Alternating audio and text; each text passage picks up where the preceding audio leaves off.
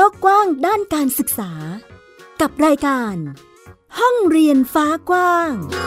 ะต้อนรับคุณผู้ฟังทุกท่านเข้าสู่รายการห้องเรียนฟ้ากว้างค่ะอยู่กับแม่หญิงสกาวรัตน์วงมั่นกิจการนะคะที่ ดับเบิลยู ดับเบิลยู ดับเบิลยู ดอท ไทย พี บี เอส พอดแคสต์ ดอท คอม ค่ะพูดคุยกันในประเด็นการจัดการศึกษาที่มีความหลากหลายแล้วก็มีทางเลือกให้กับผู้เรียนหรือว่าครอบครัวในยุคปัจจุบันนี้ได้มากมายทีเดียวนะคะสำหรับในรูปแบบการจัดการศึกษาค่ะที่เราคุยกันอยู่บ่อยๆจะเป็นในรูปแบบที่สามารถที่จะให้ครอบครัวเลือกสรรหรือว่าผู้เรียนสามารถที่จะร่วมในเรื่องของการจัดกระบวนการเรียนรู้การออกแบบดีไซน์แผนการเรียนรู้ของตนเองได้ด้วยนั่นเองนะคะพูดถึงตรงนี้หลายๆท่านน่าจะนึกออกหรือว่าคุ้นชินกับคำว่าโฮมสคูลกันมากขึ้นแล้วทีเดียวนะคะอ่ะในรูปแบบโฮมสคูลหรือบ้านเรียนนะคะการจัดการศึกษาขั้นพื้นฐานโดยครอบครัวจะมีผู้ปกครองค่ะคุณพ่อคุณแม่หรือว่าอาจจะมีผู้ปกครองสามารถมอบอำนาจให้กับผู้ที่ใกล้ชิดแล้วก็เห็นรูปแบบการเรียนรู้การเติบโตของผู้เรียนค่ะมาเป็นผู้จัดการศึกษาให้ได้นั่นเองนะคะในรูปแบบของการจัดการศึกษาเรามีเรื่องของกระบวนการเรียนรู้การดำเนินไปในแต่ละเดือนแต่ละวันในช่วงปีนะคะที่เด็กๆจะเติบโตเรียนรู้กันไปค่ะอันนี้เป็นรูปแบบที่ครอบครัวสามารถที่จะวางแผนดีไซน์ได้รวมถึงในช่วงการเดินทางค่ะของการเติบโตอาจจะมีการปรับเปลี่ยนการเปลี่ยนแปลงการเติบโตของผู้เรียนอันนี้ไม่เอาแล้วอันนั้นไม่ใช่เราก็เปลี่ยนกันไปยืดหยุ่นให้เหมาะสมกับความถนัดหรือว่าความสนใจการเติบโตของผู้เรียนนั่นเองนะคะอันนี้ในรูปแบบของการเรียนรู้นะคะเราก็จะเห็นทั้งการเรียนรู้ของผู้เรียนจากตัวลูกเราโดยตรงเนาะแล้วก็การเรียนรู้หรือการแบ่งปันค่ะของครอบครัวอื่นๆที่มาร่วมกันแบ่งปันให้เราได้เรียนรู้ได้ทราบไปด้วยกันนั่นเองนะคะพูดถึงการเรียนรู้ค่ะคุณผู้ฟังก็จะมีการทดสอบหรือว่าการวัดและประเมินผลนั่นเองอ่ะในการวัดและประเมินผลนะคะของกลุ่มบ้านเรียนโฮมสคูลนะคะก็จะใช้หลากหลายรูปแบบทีเดียวค่ะเพื่อให้เหมาะสมกับทิศทางหรือว่าแนวทางการเรียนรู้ของผู้เรียนนะคะในหลักการจะมีเรื่องของคู่มือระเบียบต่างๆมาประกอบด้วยนั่นเองแต่ว่าหลักๆแล้วนะคะก็จะอิงตามแผนการศึกษาของผู้เรียนเป็นหลักนั่นเองค่ะพูดถึงช่วงการวัดและประเมินผลเราจะเห็นบรรยากาศช่วงนี้ค่ะที่จะมีเรื่องราวของการเก็บรวบรวมหลักฐานร่องรอยการเรียนรู้ของผู้เรียนทั้งที่เป็นรูปภาพเป็นชิ้นงานเป็นเรื่องของการถ่ายคลิปอาจจะเอาไปเอ่ออัปโหลดไว้ในพื้นที่ออนไลน์พื้นที่ต่างๆนะคะไม่ว่าจะเป็น YouTube บ้างเป็นพื้นที่ของ Facebook หรือว่าเป็นเอ่อเพจนะคะที่หลายๆครอบครัวเลือกจัดสรรดูตามความสะดวกของครอบครัวเนาะว่าจะเก็บในพื้นที่ไหนดีกว่าสามารถนำให้กรรมการได้ดูได้เห็น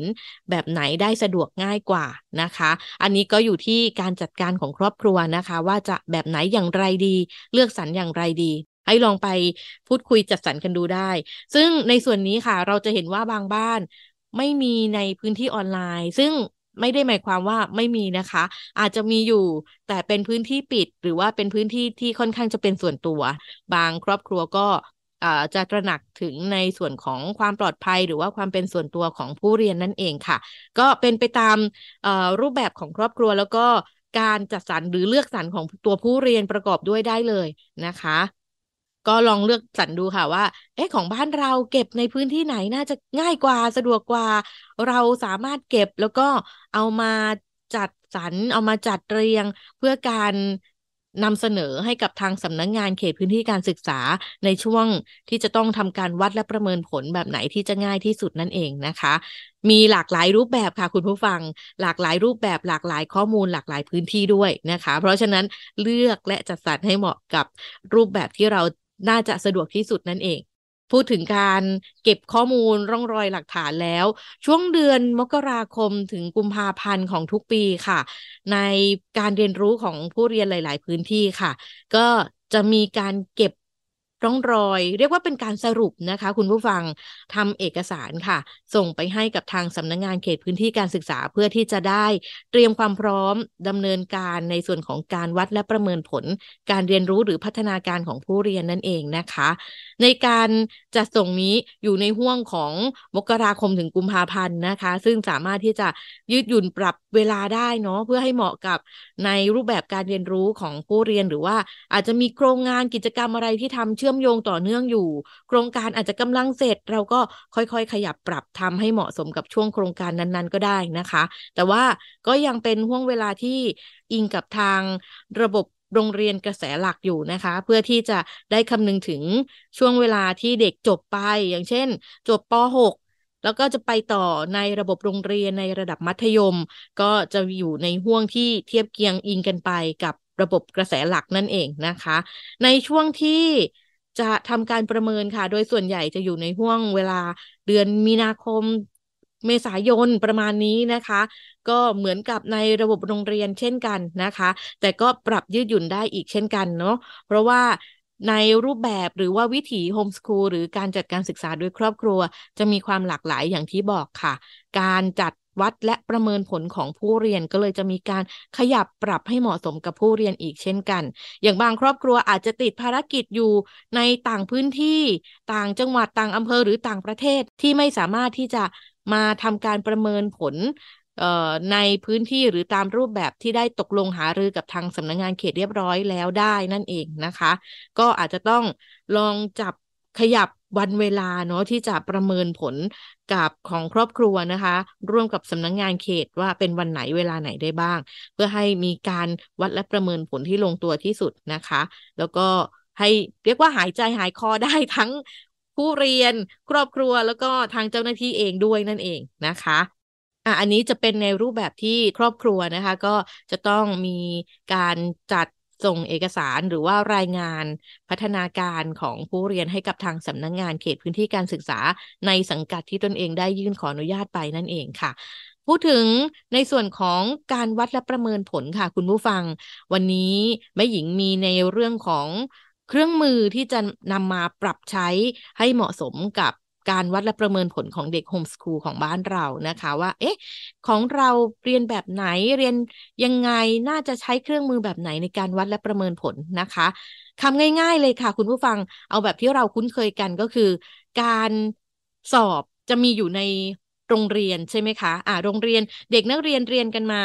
หนึ่งเทอมสองเทอมละจะมีการสอบเพื่อวัดผลถูกต้องไหมคะแล้วในรูปแบบของเด็กโฮมสคูลค่ะก็จะมีการวัดและประเมินผลเช่นกันซึ่งเราใช้คำว่าการวัดและประเมินผลเนาะเราจะไม่ได้ใช้คำว่าการสอบเพราะว่าการสอบหรือการทำแบบทดสอบค่ะจะเป็นหนึ่งรูปแบบที่อยู่ในเครื่องมือการวัดและประเมินผลที่มีอีกหลายๆเครื่องมือทีเดียวนะคะซึ่งการสอบที่เราเห็นในโรงเรียนอันนี้จะเป็นเหมือนกับการใช้แนวทางการสอนนะคะของคุณครูที่วางแผนอยู่ในรูปแบบของระบบโรงเรียนอยู่แล้วเพื่อให้เหมาะกับคุณครูหนึ่งท่าน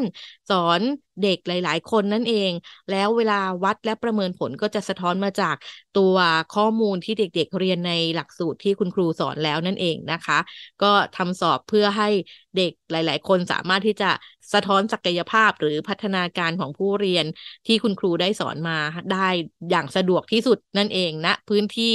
การจัดการเรียนรู้ของโรงเรียนนั้นๆ น, นะคะอ่ะในรูปแบบโฮมสคูลค่ะเราก็มีการวัดและประเมินผลซึ่งจะใช้การสอบก็ได้เช่นกันนะคะแต่ว่าหลักการอย่างหนึ่งค่ะที่แม่หญิงได้ทราบมาก็คือการทำสอบหรือข้อสอบค่ะจะต้องเป็นข้อสอบหรือว่าข้อมูลที่มาจากการเรียนรู้ของผู้เรียนนั่นเองนะคะน้องเรียนอะไรมาน้องก็สามารถสอบแบบนั้นได้แต่ว่านอกจากการสอบค่ะคุณผู้ฟังยังมีอีกหลากหลายเครื่องมือที่เราสามารถเลือกและปรับเปลี่ยนยืดหยุ่นให้เหมาะสมกับแนวทางการเรียนรู้ของผู้เรียนได้นั่นเองนะคะพูดมาถึงตรงนี้เดี๋ยวพาไปดูพาไปฟังเครื่องมือและวิธีการในการที่จะวัดและประเมินผลการเรียนรู้นะคะจะเป็นข้อมูลจากคู่มือแนวปฏิบัติการวัดและประเมินผลการเรียนรู้ตามหลักสูตรแกนกลางการศึกษาขั้นพื้นฐานพุทธศักราชสองพันห้าร้อยห้าสิบเอ็ด โดยสำนักวิชาการและมาตรฐานการศึกษาสำนักงานคณะกรรมการการศึกษาขั้นพื้นฐานกระทรวงศึกษาธิการค่ะในส่วนนี้ค่ะคุณผู้ฟังขอยกมาในส่วนของวิธีการและเครื่องมือวัดและประเมินผลการเรียนรู้นะคะซึ่งเรียกว่าจะมีรูปแบบมียุทธวิธีกลเม็ดเคล็ดลับอะไรทั้งหลายที่สามารถจะให้กรรมการหรือผู้ที่จะต้องดำเนินการวัดและประเมินผลให้กับเด็กๆเรานะคะได้เลือกสรรจัดสรรให้เหมาะสมกับรูปแบบการเรียนรู้หรือว่าในรูปแบบความถนัดความสนใจที่เด็กอยากนำเสนอว่าวงการประเมินในปีนี้หนูอยากนำเสนออะไรบ้างมีอะไรที่มีกิจกรรมที่ไปทำมาแล้วอยากมาเล่าให้ฟังก็ให้ทั้งทางผู้เรียนนะคะได้นำเสนอที่สอดคล้องกับวิธีการหรือว่ารูปแบบที่สามารถวัดและประเมินผลผู้เรียนได้นั่นเองนะคะอ่ะในรูปแบบของวิธีการและเครื่องมือการวัดและประเมินผลการเรียนรู้ค่ะคุณผู้ฟังจะมีทั้งที่เป็นแบบทางการนะคะซึ่งก็จะเห็นในรูปแบบของข้อมูลผลการเรียนรู้ที่นิยมใช้กันมาตั้งแต่ดั้งเดิมนะคะเช่นการวัดและประเมินผลโดยการจัดสอบนั่นเองก็คือใช้ข้อสอบแบบทดสอบค่ะจากคุณครูที่คุณครูสร้างขึ้นนะคะเพื่อให้มีการวัดและประเมินผลให้ได้เป็นผลคะแนนนำไปใช้ในการเปรียบเทียบหลังการเรียนรู้ของผู้เรียนนั่นเองนะคะในรูปแบบนี้ก็จะเป็นหน้าที่ของคุณครูหรือว่าในพื้นที่โรงเรียนค่ะที่จะออกแบบดีไซน์ให้เหมาะสมกับหลักสูตรที่ตนเองได้สอนให้กับผู้เรียนไปอีกหนึ่งรูปแบบค่ะคุณผู้ฟังอันนี้เดี๋ยวไปเจาะกันวิธีการและเครื่องมือการวัดประเมินผลแบบไม่เป็นทางการนะคะซึ่งเป็นการได้มาของข้อมูลการเรียนรู้ที่เน้นผู้เรียนเป็นรายบุคคลค่ะก็จะตรงกับในรูปแบบการเรียนรู้ของผู้เรียนโฮมสคูลนะคะหรือว่าบ้านเรียนนั่นเองโดยข้อมูลทั้งหลายนะคะที่เราจะนำมาใช้นะคะผู้สอนหรือผู้จัดการศึกษาค่ะก็คือคุณพ่อคุณแม่นะคะที่สามารถเก็บรวบรวมข้อมูลแหล่งการเรียนรู้การศึกษาพัฒนาการของลูกนะคะที่เกิดขึ้นอยู่แล้วตลอดเวลานะคะปรับมาสู่การนำเสนอข้อมูลเป็นเนื้อหาจากการประมวลผลของผู้จัดการศึกษานี่แหละเพื่อที่จะสะท้อนในรายงานการเรียนรู้ของผู้เรียนนั่นเองนะคะนำส่งให้กับทางสำนักงานเขตพื้นที่การศึกษาได้ได้ตรวจสอบเพื่อที่จะเตรียมการจัดการวัดและประเมินผลให้กับผู้เรียนได้นั่นเองค่ะในรูปแบบของเครื่องมือค่ะคุณผู้ฟังเดี๋ยวพาไปดูกันดีกว่าวิธีการประเมินจะมีแบบต่างๆให้สามารถเลือกสรรได้นะคะวิธีการประเมินแบบต่างๆมาฝากคุณผู้ฟังด้วยค่ะโดยในตัวเล่มคู่มือแนวทางนะคะที่ได้เอ่ยถึงแนวปฏิบัติการวัดและประเมินผลการเรียนรู้ค่ะเอ่ยไว้หลายข้อทีเดียวนะคะหนึ่งก็คือการสังเกตพฤติกรรมค่ะคุณผู้ฟังเก็บข้อมูลจากการดูการปฏิบัติกิจกรรมของผู้เรียนนั่นเองนะคะโดยที่เราไม่ต้องไปขัดจังหวะนะการทำงานการคิดของผู้เรียนเป็นแบบไหนยังไงเดี๋ยวเขาจะค่อยๆสะท้อนออกมาให้เห็นนะคะอีกตัวนึงค่ะตัวที่สองการสอบปากเปล่าค่ะเป็นการให้ผู้เรียนได้แสดงออกด้วยการพูดนะคะตอบประเด็นเกี่ยวกับการเรียนรู้ตามมาตรฐานหรือว่าเป้าหมายคุณภาพของผู้เรียนนั่นเองนะคะเราในฐานะผู้จัดการศึกษาหรือว่ากรรมการนะคะก็จะเก็บจดบันทึกไว้ค่ะว่าน้องมีการพูดคุยมีการบอกเล่ามาอะไรอย่างไรบ้างตัวที่สามค่ะการพูดคุยเป็นการสื่อสารแบบสองทางนะคะเป็นอีกหนึ่งประเภทที่ใช้ระหว่างผู้เรียนแล้วก็ผู้สอนหรือว่าผู้จัดการศึกษาหรือกรรมการได้ดำเนินการในการที่จะวัดและประเมินผลผู้เรียนค่ะอีกตัวหนึ่งตัวที่สี่นะคะการใช้คำถามค่ะคุณผู้ฟังเป็นการเก็บร่องรอยรวมถึงการสะท้อนการเรียนรู้ค่ะโดยการใช้คำถามเป็นเรื่องปกติมากในการเรียนรู้นะคะที่จะมีการเกิดการถามตอบกันวิธีการใช้คำถามนี้นะคะก็จะมีหลากหลายรูปแบบที่ทำให้สามารถเกิดประสิทธิภาพหรือว่าเห็นศักยภาพของผู้เรียนได้เต็มที่ค่ะอันนี้ขอยกเป็นตัวอย่างแล้วกันนะคะสำหรับการใช้คำถามค่ะง่ายที่สุดก็คือการเปลี่ยนแบบถามตอบนะคะอ่ะจากที่เราให้เอ่อลูกนำเสนอหรือให้นักเรียนนะคะผู้เรียนของเรานำเสนอข้อมูลเปลี่ยนมาเป็นคำถามบ้างนะคะอ่ะมีหลายๆคำถามจากสิ่งที่น้องเรียนรู้มาแล้วให้ค่อยๆพูดคุยบอกเล่ากันมาได้เลยหรือจะเป็นวิธีการสรุปจากประเด็นที่น้องได้เรียนรู้มานะคะก็อาจจะให้ผู้เรียนเนี่ยค่ะสรุปประเด็นที่ได้เรียนรู้แล้วก็อธิบายเพิ่มเติมมาด้วยได้เลยนะคะซึ่งตัวนี้ก็จะเป็นอีกวิธีการนึงที่เราใช้ทั้งในการเก็บ ข้อมูลในการเรียนรู้ของผู้เรียนระหว่างปีได้ด้วยหรือว่ากรรมการก็สามารถนำไปปรับใช้ได้นะคะนอกจากนี้ค่ะคุณผู้ฟังการใช้ Bloom Taxonomy ซึ่งจะเป็นทฤษฎีเทียบเคียงการวัดและประเมินผลนะคะเป็นกรอบแนวทางในการตั้งคำถามก็เป็นอีกวิธีการที่ดีค่ะที่จะใช้เก็บข้อมูลการเรียนรู้ของผู้เรียนได้ด้วยเช่นกันนะคะอีกตัวหนึ่งค่ะตัวที่ห้านะคะการเขียนสะท้อนการเรียนรู้ค่ะเป็นรูปแบบการบันทึกการเขียนค่ะที่เป็นอีกรูปแบบหนึ่งที่ผู้เรียนสามารถที่จะเขียนคำถามเขียนคำตอบเขียนข้อมูลนะคะในการที่จะตอบคำถามทั้งหลายหรือว่าสอดคล้องกับการเรียนรู้ของผู้เรียนที่เกิดขึ้นได้นั่นเองนะคะมาตัวที่หกค่ะการประเมินการปฏิบัตินะคะก็คือการประเมินจากวิธีการปฏิบัติงานค่ะกิจกรรมที่ผู้เรียนหรือว่าลูกเราได้รับหน้ามอบหมายหน้าที่ไปนะคะเอ๊จะทำได้ไหมมีวิธีการปฏิบัติการเรียงลำดับอย่างไรอันนี้ผู้ผู้จัดการศึกษานะคะหรือว่าคุณพ่อคุณแม่ก็สามารถที่จะประเมินจากการปฏิบัติอาจจะปรับเปลี่ยนไปตามลักษณะงานหรือประเภทของกิจกรรมได้นะคะอ่ะมาในตัวที่เจ็ดค่ะคุณผู้ฟังประเมินด้วยแฟ้มสะสมผลงานหรือพอร์ตโฟลิโอนั่นเองนะคะพอร์ตโฟลิโอแอสเซสเมนต์เป็นแฟ้มสะสมผลงานที่เก็บรวบรวมชิ้นงานของผู้เรียนค่ะอันนี้จะเห็นได้จากการเรียนรู้ของเด็กโฮมสคูลเยอะทีเดียวนะคะเพราะว่าเด็กๆลงพื้นที่ลงมือทำกิจกรรมหลากหลายแล้วก็มีกระบวนการเรียนรู้ที่เรียกว่าโอ้โหเยอะแยะทีเดียวนะคะตลอดทั้งปีผ่านรูปภาพนี่จะเยอะมากเลยนะคะโดยตัวบ้านแม่หญิงเองเรียกว่าเป็นหมื่นๆภาพกันเลยทีเดียวนะคะแล้วก็ช่วงที่เราทำกิจกรรมเสร็จก็จะคัดสรรภาพแล้วก็สะท้อนการเรียนรู้ของผู้เรียนเก็บไว้ในพื้นที่ที่เราเตรียมไว้นั่นเองช่วงที่จะต้องมีการวัดและประเมินผลก็จัดเรียงข้อมูลที่มีนี่แหละให้ลงตัวตามกลุ่มประสบการณ์หรือว่ากลุ่มวิชาที่เราได้เลือกยื่นตามแผนการศึกษาไปอันนี้เรียบร้อยแล้วเราก็สอดแทรกอธิบายข้อมูลทั้งหลายนะคะลงไปในรายงานพัฒนาการของผู้เรียนนั่นเองนะคะซึ่งในตัวแฟ้มสะสมผลงานอันนี้สามารถที่จะให้ผู้เรียนมีส่วนร่วมในการออกแบบดีไซน์การจัดวางรูปแบบรูปเล่มได้ด้วยนะคะโดยแฟ้มสะสมผลงานเนี่ยแสดงถึงความก้าวหน้าของผู้เรียนอาจจะต้องใช้เวลาในการจัดทำสักนิดนึงเพื่อที่จะได้เห็นถึงพัฒนาการรวมถึงอาจจะมีเซอร์ติฟิเคตนะคะเกียรติบัตรทั้งหลายก็เอามาวางไว้ให้ได้เห็นในแฟ้มอันนี้ได้เลยเช่นกันนะคะมาถึงตัวที่แปดค่ะการวัดและประเมินด้วยแบบทดสอบหรือถ้าเห็นในรูปแบบโรงเรียนก็คือการสอบนั่นเองนะคะการสอบหรือแบบทดสอบก็จะเป็นอีกหนึ่งรูปแบบที่อยู่ในเครื่องมือการวัดและประเมินผลค่ะเป็นตัวชี้วัดด้านการรับรู้ข้อเท็จจริงอาจจะเป็นในมุมของทฤษฎีนะคะซึ่งก็จะสามารถที่จะตอบแบบสอบถามเอ่อหรือว่าแบบทดสอบการตอบแบบถูกผิดอะไรอย่างเงี้ยได้เลยก็ขึ้นอยู่กับการออกแบบดีไซน์จากผู้สอนผู้จัดการศึกษาหรือว่าคุณครูที่ดูแลการเรียนรู้ของผู้เรียนนั่นเองนะคะไปในตัวที่เก้าค่ะคุณผู้ฟังเป็นการประเมินด้วยความรู้สึกนึกคิดค่ะอุ้ยมันคืออะไรอ่ะความรู้สึกนึกคิดน่าจะเป็นในมุมของการประเมินเรื่องของความรู้สึกความคิดข้างในของผู้เรียนนั่นเองนะคะก็เป็นการประเมินคุณธรรมจริยธรรมคุณลักษณะเจตนคตินะคะที่ควรปลูกฝังในการจัดการเรียนรู้หรือว่าวัดประเมินผลที่มีการใช้การแสดงออกของผู้เรียนนะคะโดยเราเป็นเป็นผู้ที่สามารถจะมองเห็นได้ว่าเด็กมีพฤติกรรมการลงมือทำกิจกรรมทั้งหลายเป็นอะไรอย่างไรบ้างนะคะเต็มใจไหมสนใจไหม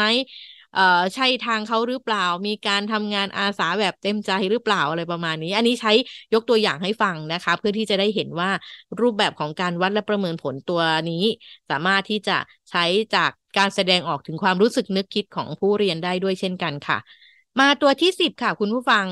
การประเมินตามสภาพจริงค่ะอันนี้น่าจะเป็นคำที่คุณผู้ฟังหรือว่าสมาชิกบ้านเรียนได้ยินกันอยู่บ่อยๆทีเดียวนะคะซึ่งเป็นการประเมินด้วยวิธีการที่หลากหลายดังที่กล่าวมาข้างต้นแล้วนะคะนำมาปรับเปลี่ยนยืดหยุ่นให้เหมาะสมกับตัวผู้เรียนเราไม่จำเป็นจะต้อง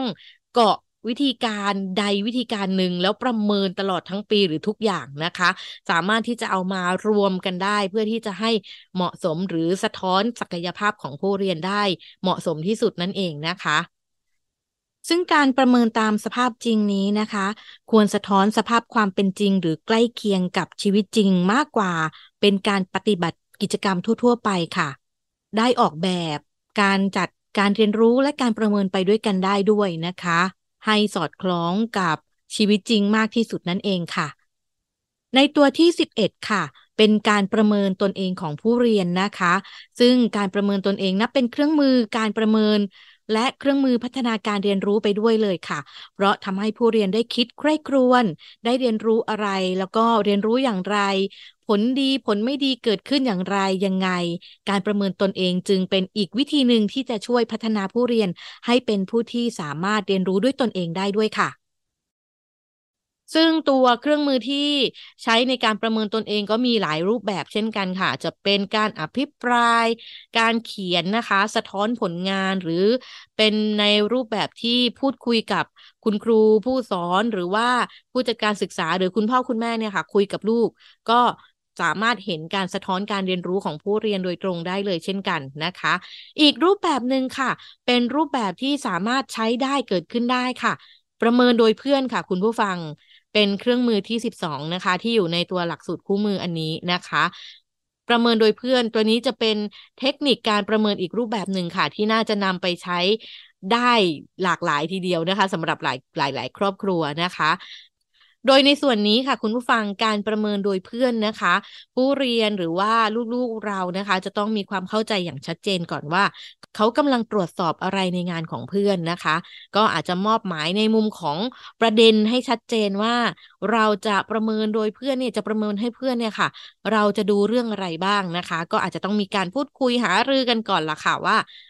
จะดำเนินการวัดและประเมินผลหรือตัดสินให้เพื่อนเนี่ยให้คะแนนเพื่อนเนี่ยค่ะเออเราจะมีเรื่องอะไรที่จะต้องดูให้ชัดเจนซึ่งจะดำเนินการก่อนการประเมินนั่นเองนะคะเสริมให้ในส่วนของการประเมินโดยเพื่อนในข้อนี้ค่ะจัดให้มีการประเมินโดยเพื่อนอย่างมีประสิทธิภาพได้ค่ะคุณผู้ฟังอาจจะจำเป็นนะคะที่จะต้องสร้างสิ่งแวดล้อมการเรียนรู้ที่สนับสนุนให้เกิดการประเมินในรูปแบบนี้ได้ง่ายขึ้นนั่นเองนะคะอย่างเช่นการสร้างพื้นที่ที่ผู้เรียนนะคะหรือผู้ที่กำลังจะถูกประเมินมีความผ่อนคลายทั้งผู้ที่จะไปประเมินเพื่อนด้วยนะคะเพื่อนกับเพื่อนนี่แหละเอ่อเด็กๆนี่แหละนะคะจะต้องมีการผ่อนคลายเชื่อใจกันไม่มีอคตินะคะเพื่อให้การสืบข้อมูลหรือว่าการตอบข้อมูลค่ะให้ข้อมูลเป็นไปในทางที่ซื่อตรงหรือว่าเป็นประโยชน์กับผู้เรียนมากที่สุดนั่นเองนะคะซึ่งทั้งหมดทั้งมวลนี้จะนำไปสู่การให้ข้อมูลที่เหมาะสมของผู้เรียนได้อย่างตรงไปตรงมาค่ะและในส่วนนี้ค่ะคุณผู้ฟังเดี๋ยวขออนุญาตสรุปให้นิดนึงค่ะสำหรับเครื่องมือการวัดและประเมินผลผู้เรียนนะคะจากแนวปฏิบัติการวัดและประเมินผลการเรียนรู้นะคะที่ระบุว่ามีสิบสองเครื่องมือด้วยกันก็คือหนึ่งการสังเกตพฤติกรรมค่ะสองการสอบปากเปล่าสามการพูดคุยนะคะสี่ใช้คำถามค่ะห้าเขียนสะท้อนการเรียนรู้หกการประเมินการปฏิบัติเจ็ดแฟ้มสะสมผลงานแปดแบบทดสอบเก้าประเมินด้านความรู้สึกนึกคิดค่ะสิบตามสภาพจริงสิบเอ็ดประเมินตนเองแล้วก็สิบสองค่ะประเมินโดยเพื่อนนั่นเองนะคะอ่ะสิบสองเครื่องมือด้วยกันนะคะคุณผู้ฟังหรือว่าผู้จัดการศึกษาคุณพ่อคุณแม่ค่ะสามารถที่จะเลือกสรรให้เหมาะสมกับแนวทางการเรียนรู้การวัดและประเมินผลของผู้เรียนได้อย่างเหมาะสมได้เต็มศักยภาพของผู้เรียนนั่นเองนะคะและนี่ก็คือเครื่องมือสิบสองตัวด้วยกันนะคะที่แม่หญิงนำมาฝากในวันนี้เป็นรูปแบบที่คุณพ่อคุณแม่ผู้จัดการศึกษาหรือว่ากรรมการในพื้นที่การศึกษาค่ะที่จะมาทำการประเมินให้กับผู้เรียนนะคะสามารถที่จะเลือกคัดสรรจัดสรรนะคะให้เหมาะกับรูปแบบการเรียนรู้ของผู้เรียนได้ครบถ้วนและมีศักยภาพหรือสมบูรณ์ที่สุดนั่นเองนะคะก็ส่งกำลังใจให้กับเด็กๆบ้านเรียนรวมถึงคุณพ่อคุณแม่และในรูปแบบการศึกษาทุกรูปแบบค่ะที่กำลังอยู่ในห้วงเวลาของการวัดและประเมินผลหรือการสอบนั่นเองนะคะขอใช้เป็นคำว่าการวัดและประเมินผลเป็นหลักแล้วกันค่ะเพราะว่าเมื่อครู่นี้เราก็ได้ไปเรียนรู้กันนะคะว่าการสอบก็คือหนึ่งรูปแบบของการวัดและประเมินผลนั่นเองนะคะอ่ะมาถึงตรงนี้แล้วหลายๆคนที่ได้ฟังและยังไม่ได้ดำเนินการวัดและประเมินผลของครอบครัวตนเองนะคะก็อาจจะมีความตื่นเต้นอยู่บ้าง หรือเปล่าหรือมีความตื่นเต้นมากนะคะก็ส่งกำลังใจให้กับทุกท่านค่ะเป็นกำลังใจให้กับทุกๆการเรียนรู้ของผู้เรียนนะคะซึ่งทั้งสิบสองข้อเหล่านี้นะคะที่นำมาฝากกันก็เป็นรูปแบบเครื่องมือนะคะทั้งสิบสองเครื่องมือสำหรับการวัดและประเมินผลค่ะคุณผู้ฟังก็อยู่ในเล่มแนวปฏิบัติการวัดและประเมินผลการเรียนรู้ตามหลักสูตรแกนกลางการศึกษาขั้นพื้นฐานพุทธศักราชสองพันห้าร้อยห้าสิบเอ็ดนั่นเองนะคะสามารถที่จะไปค้นหาอ่านเพิ่มเติมได้ทางเว็บไซต์ต่างๆนะคะมีอยู่ให้โหลดในพื้นที่ออนไลน์อยู่ด้วยค่ะจะได้ปรับใช้หรือว่าเรียนรู้เพิ่มเติมเพื่อที่จะเพิ่มศักยภาพในการจัดการเรียนรู้ของผู้เรียนของบ้านเราให้เพิ่มมากขึ้นได้อีกด้วยเช่นกันนะคะ